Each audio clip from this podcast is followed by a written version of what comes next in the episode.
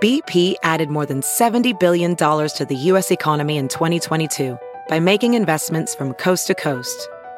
Investments like building charging hubs for fleets of electric buses in California and starting up new infrastructure in the Gulf of Mexico. It's and, not or.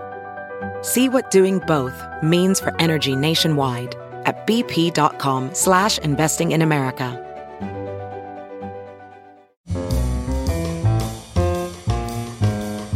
This is Merriam-Webster's Word of the Day podcast for Tuesday, May fifth. Brought to you by the new Merriam-Webster's Advanced Learners English Dictionary, designed for students and teachers of English as a second language. Learn more at Learners Dictionary dot com. The word of the day for May fifth is brandish, spelled B R A N D I S H. Brandish is a verb that means to shake or wave as a weapon menacingly.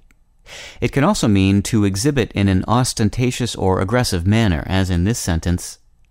Protesters showed up on the steps of City Hall brandishing a petition signed by five hundred people demanding that the city not close the public skate park.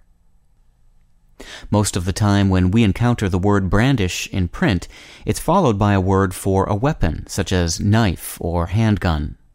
That's appropriate given the word's etymology. It derives via the Middle English word brandissin from the Anglo-French word for sword.